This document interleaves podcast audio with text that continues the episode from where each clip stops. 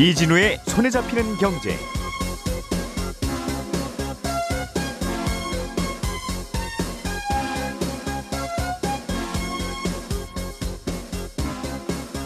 안녕하십니까 이진우입니다. 최근에 블룸버그가 전 세계 집값에 거품이 어느 정도 끼어 있는지를 나름의 기준으로 조사를 해서 발표했는데요. 집값의 거품이 가장 많은 나라 1위로 뉴질랜드가 꼽혔고요. 우리나라는 19위였습니다. 그런데 어떤 방식으로 어떤 기준으로 집값에 거품이 꼈는지 안 꼈는지를 계산하는 건지 궁금하지 않으십니까? 이 내용 잠시 후에 자세하게 알아보겠고요. 이베이 코리아를 누가 인수하느냐를 놓고 롯데그룹과 신세계그룹이 물밑 경쟁을 벌였었는데 아마도 신세계그룹으로 어, 굳어지는 분위기 같습니다. 4조 원대 인수가를 제시했는데 이게 혹시 성사되면 앞으로 어떤 부분에서 어떤 변화가 예상되는지도 짚어보겠습니다. 최근에 국제 유가가 슬금슬금 계속 오르고 있는 추세입니다. 어, 국제 유가가 오르는 이유는 뭐고 더 중요한 앞으로는 얼마나 더 올라갈 것 같은지 시장에서는 어떻게들 예상하고 있는지 들어보겠습니다. 오늘 새벽에 미국의 중앙은행 FOMC 회의의 결과가 발표됐는데 2023년쯤 미국이 기준금리를 인상할 것 같다는군요. 이 소식도 전해드리겠습니다. 6월 17일 목요일 손에 잡히는 경제 광고 듣고 시작하겠습니다. 우리가 알던 사실 그 너머를 날카롭게 들여다봅니다. 평일 아침 7시 5분 김종배의 시선 집중.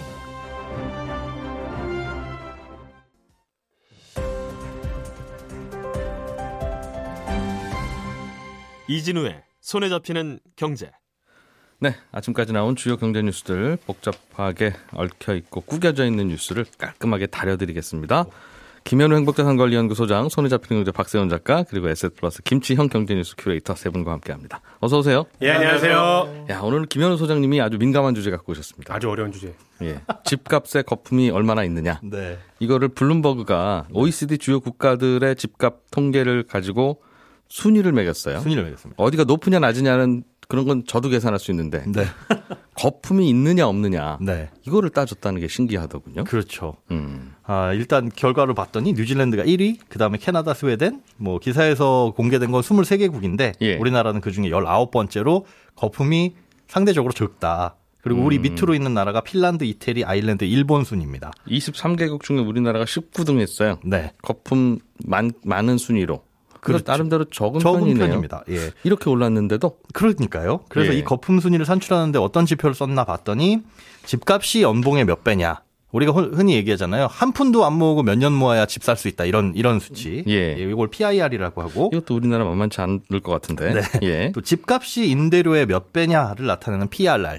그리고 단순히 가격이 얼마나 올랐냐 전년보다. 그러니까 예. 전년에 5억이었는데 5억 5천이 됐으면 10% 오른 거다, 그냥. 그렇죠. 이렇게 예. 계산하는데 여기에 이제 물가를 고려했을 때 물가도 그만큼 많이 올랐으면 사실상 안 오른 거죠, 예, 집값은. 안 오른 거. 그 이제 음. 실질 상승률. 그것도 그리고- 감안하고. 네. 그리고 대출은 얼마나 증가를 했느냐. 최근에. 예. 요 다섯 가지 지표를 비교해서 음. 산출을 했습니다. 그럼 집값이 임대료의 몇 배냐 이 수치도 네. 예를 들면 어 1년 월세가 다 합치면 천만 원인데 네. 집값은 10억 원이면 네. 그러면 천만 원 10억 원 100배네요. 네, 그렇습니다. 그럼 이 숫자도 높을수록 거품이 많이 끼어 있겠네요. 그렇게 본다는 거죠. 음. 어, 왜냐하면 그 집값 임대료로 집값의 본전이라는 걸 찾으려면 네. 한참 걸리니까 그러니까 1년에 1% 수익밖에 안 나오는 집을 10억씩이나 주고 사? 이제 네. 이런 그런 그런 논리입니다. 느낌일 테니까 이 맞습니다. 숫자도 클수록 거품이라는 건데. 예. 아, 그랬군요. 숫자가 어떻게 나왔습니까? 일단 PIR 그러니까 연봉 대비 집값이 얼마나 높으냐를 보면은 예. 사실은 우리나라는 25배 정도, 뉴질랜드는 7배예요. 그 뉴질랜드는 7년 연봉 모으면 집 살 수 있고 네. 우리나라는 25년 걸린다. 네. 예. 이렇게만 보면 우리나라의 집값이 더 비싸 보이고 더 거품인데 예. 이게 어떻게 비교를 했냐면 장기 평균하고 비교했어요. 그러니까 쉽게 얘기해서 지금 오늘 기온이 네. 33도인데 덥잖아요. 예를 들어서 우리나라 입장에서는 덥죠. 덥죠. 그런데 어, 장기적으로 평균 보니까 6월의 날씨는 35도더라. 아. 어, 이거보다 좀 낮으면 어 괜찮네. 선선합니다. 근데 사실 날씨는 선선한 건 아니죠. 이건 모스크바에서 보면 오, 우와 저 저렇게 높은데 어떻게 살아? 하는 거지만 네. 그런 느낌입니다. 우리 입장에서 보면 이 정도면 선선한 거고 기온에 거품이 없는 거야라고 본다는 거군요. 그렇게 분석한 겁니다. 음. 아, 마찬가지로 그 임대료 좀 전에 말씀하셨잖아요. 네. PRR 날이라는 것도 우리나라 임대료는 임대료 대비 집값은 103 정도가 되는데 뉴질랜드는 네. 21. 그래서 사실은 우리나라가 굉장히 임대료 대비 집값은 높은 편입니다.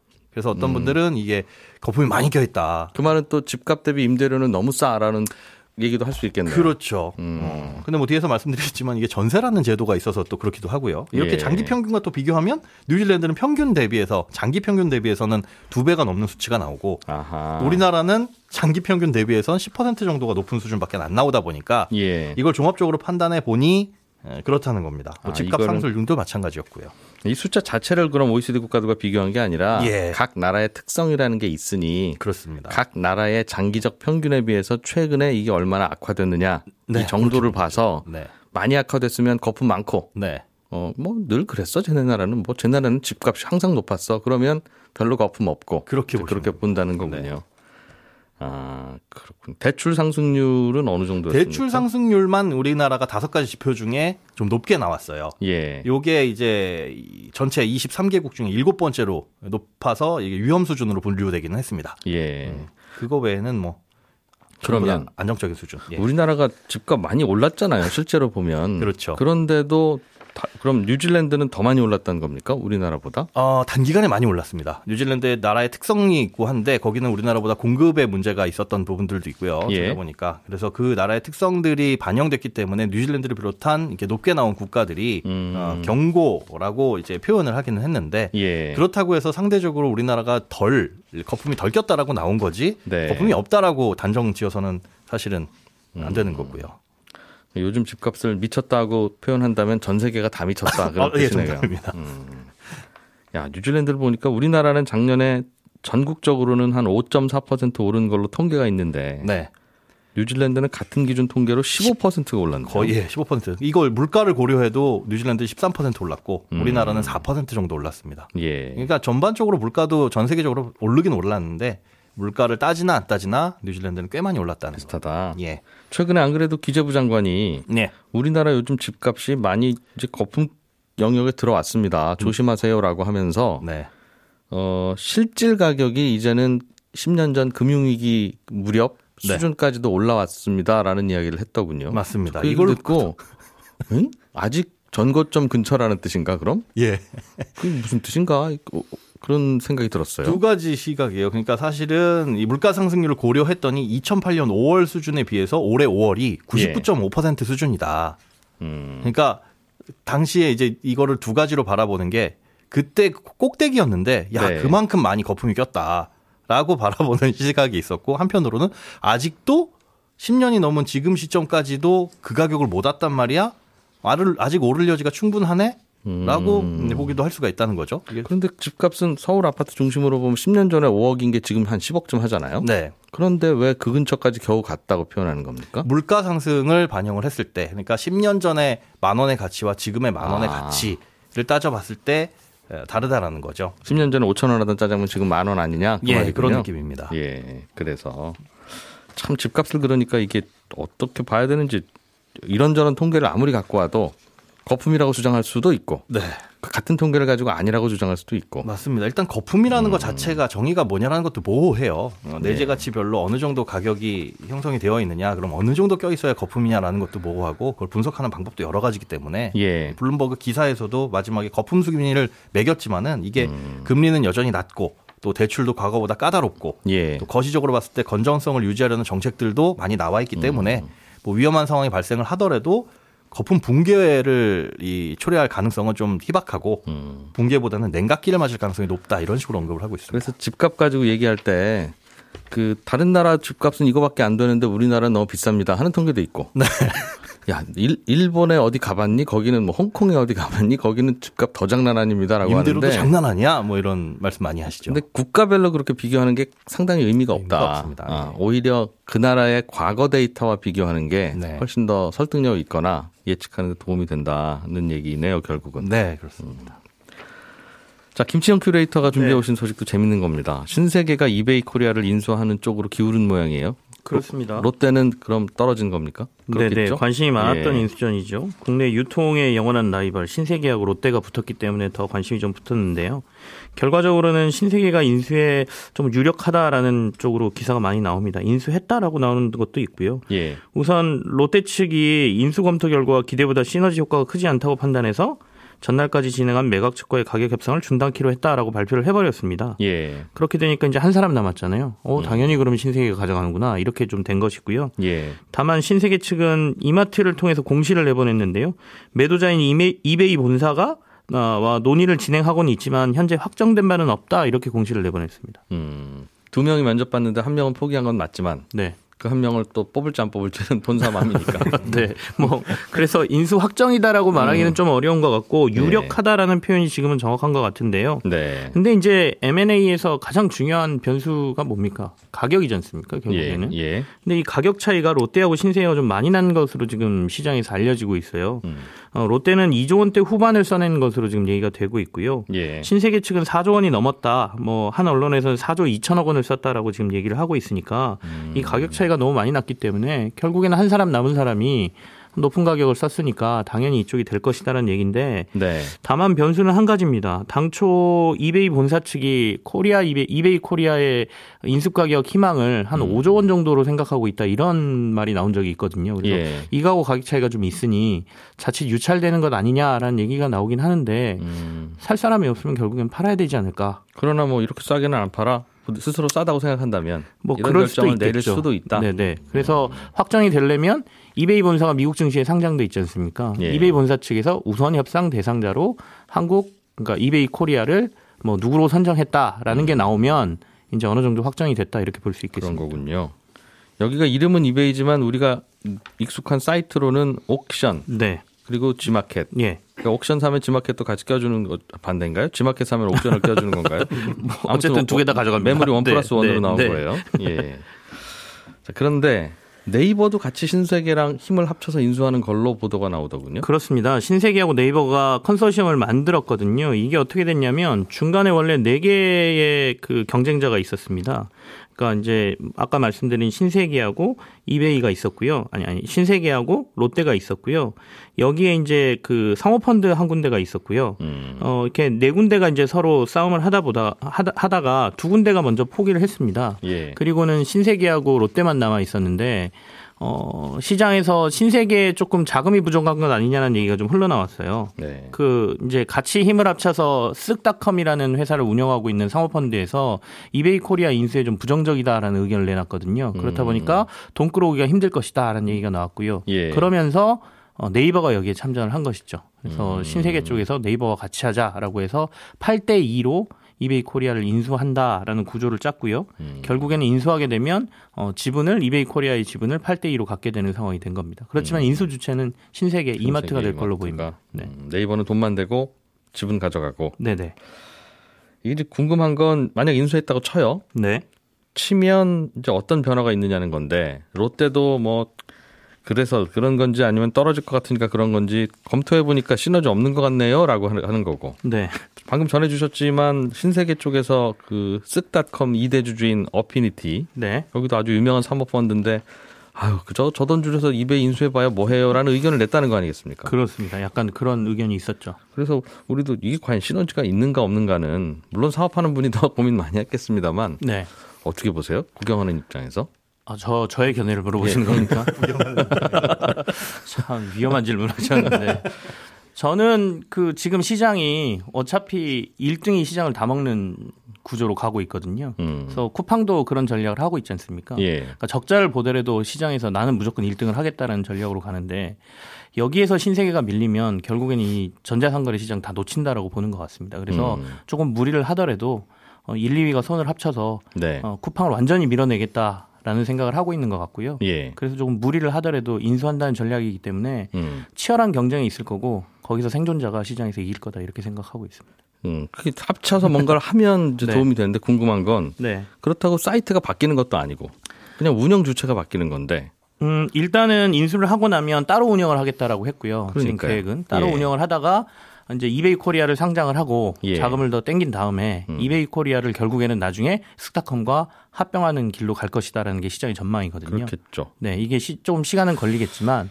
결국엔 그러면서 각각 가지고 있는 그 거- 음. 상거래마다 서로 이렇게 협업하면서 뭐 같은 회원들에게 같은 음. 뭐 서비스를 주기도 하고 그렇게 될 거예요. 회사 입장에서는 우리 거라고 하는데 소비자 입장에서는 어차피 다른 사이트라서 네, 네, 네. 그러니까 서울에 저기 망원동에 있는 중국집과 구덕동에 있는 중국집이 같은 네. 주인이 됐다고 해서 이게 뭐그 각각의 주민들이 아, 같은 회사니까 한번 더 한번 더 가볼까? 이제 그런 생각이 들 건가? 서비스나 이제 상품이 얼마나 달라지느냐의 문제일 텐데. 네네. 또 그거는 좀 공부해서 알려주세요. 네, 네. 뭐 치열한 경쟁이 있을 거니까요. 소비자 입장에서는 뭐 나쁠 건 없을 아, 것 그렇겠죠. 네. 예.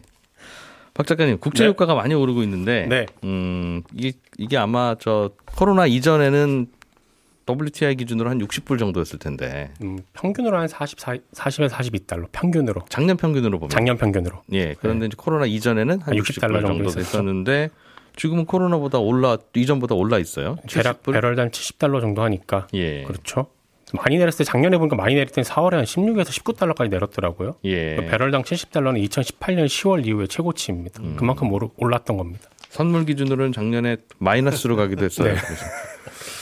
야, 이게 뭔가 하기도 했던 그 유가가 네, 배럴당 70불인데 더 오른다는 전망도 나오고. 그렇습니다. 좀 어느 정도까지 오를 거냐라고 봤더니 올 초에 나왔던 전망 찾아보니까요. 예. 대부분 한 60달러 선을 얘기했더라고요. 근데 예. 이미 60달러 넘었죠. 음. 지금 나오는 전망은 대체로 한 7, 8월에는 80달러까지는 오를 거라는 겁니다. 예. 여행 수요도 느니까 비행기 타면 비행기 기름 많이 쓸 거고 음. 사람들이 여행 가 아니 자동차 많이 타고 야외로 나갈 테니까 자동차 들어가는 기름도 많을 거고 네. 그래서 오를 거라는 건데 외신에서 나왔던 것 중에 연말에 100달러를 넘을 수도 있다 이런 얘기도 꽤 많았어요. 음. 어, 국제 원유가가 배럴당 100달러 넘는 거는 2014년이 마지막이었고, 네. 그래서 설마 그럴 거냐라는 생각도 들기는 하는데 네, 이제 이 가격은 옛날에는 이- 그 우리가 그러니까 감각을 좀 바꿔야 되잖아요. 네, 10년 전에 5천 원 하던 짜장면 지금 만 원 하는 거면 음. 집값도 다 이제 그렇게 됐다는 거니까 네. 기름값도 뭐 한 10년 전에 50불이었으면 지금 100불 해야지 뭐 이런 생각 들기도 하고 어떤 예- 전망 나오고 있습니까? 일단 이렇게 보는 근거가 뭐냐면 네. 그 수요는 앞으로 계속 늘 거다. 음. 근데 공급은 절대 못 따라갈 거라는 겁니다. 예. 재밌는 분석 중에 하나가 뭐였냐면 바이든 행정부가 지금 친환경 정책 펼치고 있, 잖아요 네. 그러다 보니까 미국 내 원유 생산을 막고 있습니다. 음. 실제로 얼마 전에 알래스카 원유 시추 중단시켰고요. 태양광이나 풍력 같은 친환경 에너지 정책 펴니까 그리고 여기 투자 많이 하니까 음. 투자자들이 정유사들한테 아니 기존에 원유 수출하는 거 하지 마시고요. 친환경 쪽으로 투자하세요. 이렇게 목소리를 높이고 있고 예. 그러다 보니 정유사들이 원유 수출에 들어갈 투자를 줄여야 하는 상황입니다. 실제로 그랬습니다. 실제로 원유 수출 투자 비용 보니까 작년에 비해 올해는 거의 변화가 없었고요. 2014년하고 비교해 보면 절반 가까이 투자 비용이 줄었어요. 투자 안 그러다 한다는 거죠. 원유 수출 안 한다는 거죠. 어, 세월이 어느 세월인데 원유를 파 지금 있던 있던 있던 유전도 닫아야 되고 다 지금 친환경 하는데 빨리 풍력 발전소 세울 생각이나 하세요라는 그렇습니다. 거라는 거죠. 그렇습니다. 음, 그러다 보니까 오히려 기름이 아직은 필요는 한데 네.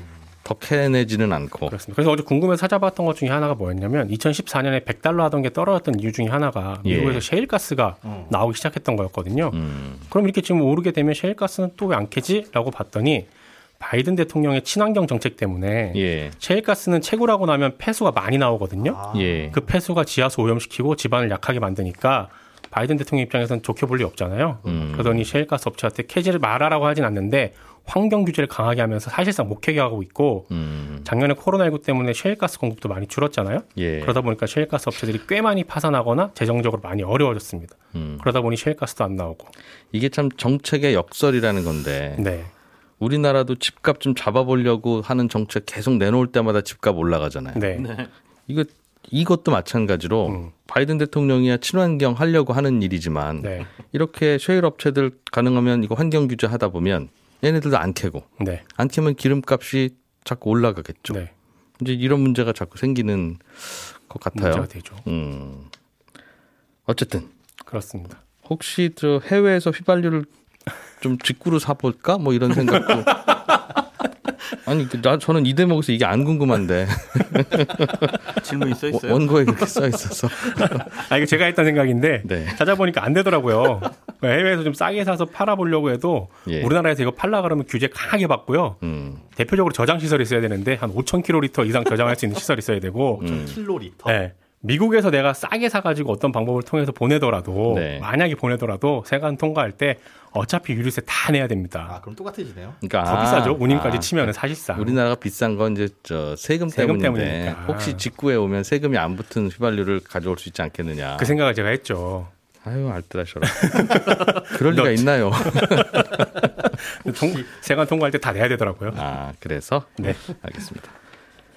김큐께서 아, 이거 좀. 빨리 하나 정리해 주셔야 되겠어요. 오늘 예. 새벽에 미국의 FOMC 회의가 있었는데 네. 뭐라고 했습니까? 이거 금리 이- 인상 여부가 가장 관심일 텐데 금리는 예. 동결 그대로 나왔고요. 음. 그리고 채권 매입해서 돈 푸는 것도 그대로 유지하겠다라고 했습니다. 그러니까 변화, 변화된 건 아무것도 없는데요. 예. 다만 이제 그 FOMC 들어가면서 그 FOMC 위원들이 점도표라 그래서 음. 이렇게 점 찍는 게 있어요. 미국 되게 재밌는 제도잖아요. 그래서 음, 너 앞으로 어떻게 할 거야라는 걸 자기 의사를 거기다 표시를 하거든요. 거기에 보면 금리 인상을 언제쯤 할 것 같다 뭐 이런 걸 찍게 되는데 네. 18명 중에 13명이 2023년도에 올릴 것 같다라고 찍었고 음. 두 차례 정도 2023년도에 올릴 것 같다라고 얘기한 사람이 11명이 점을 찍었거든요. 그래서 지금 이제 2023년도에 두 차례 정도 금리 인상이 있을 것 같다라는 전망이 나왔다. 이런 보도가 나오고 있습니다. 근데 이건 언제든지 변할 수 있는 거라 다만 이전에 2024년도에 올릴 거다라고 점 찍은 사람들이 많았어요.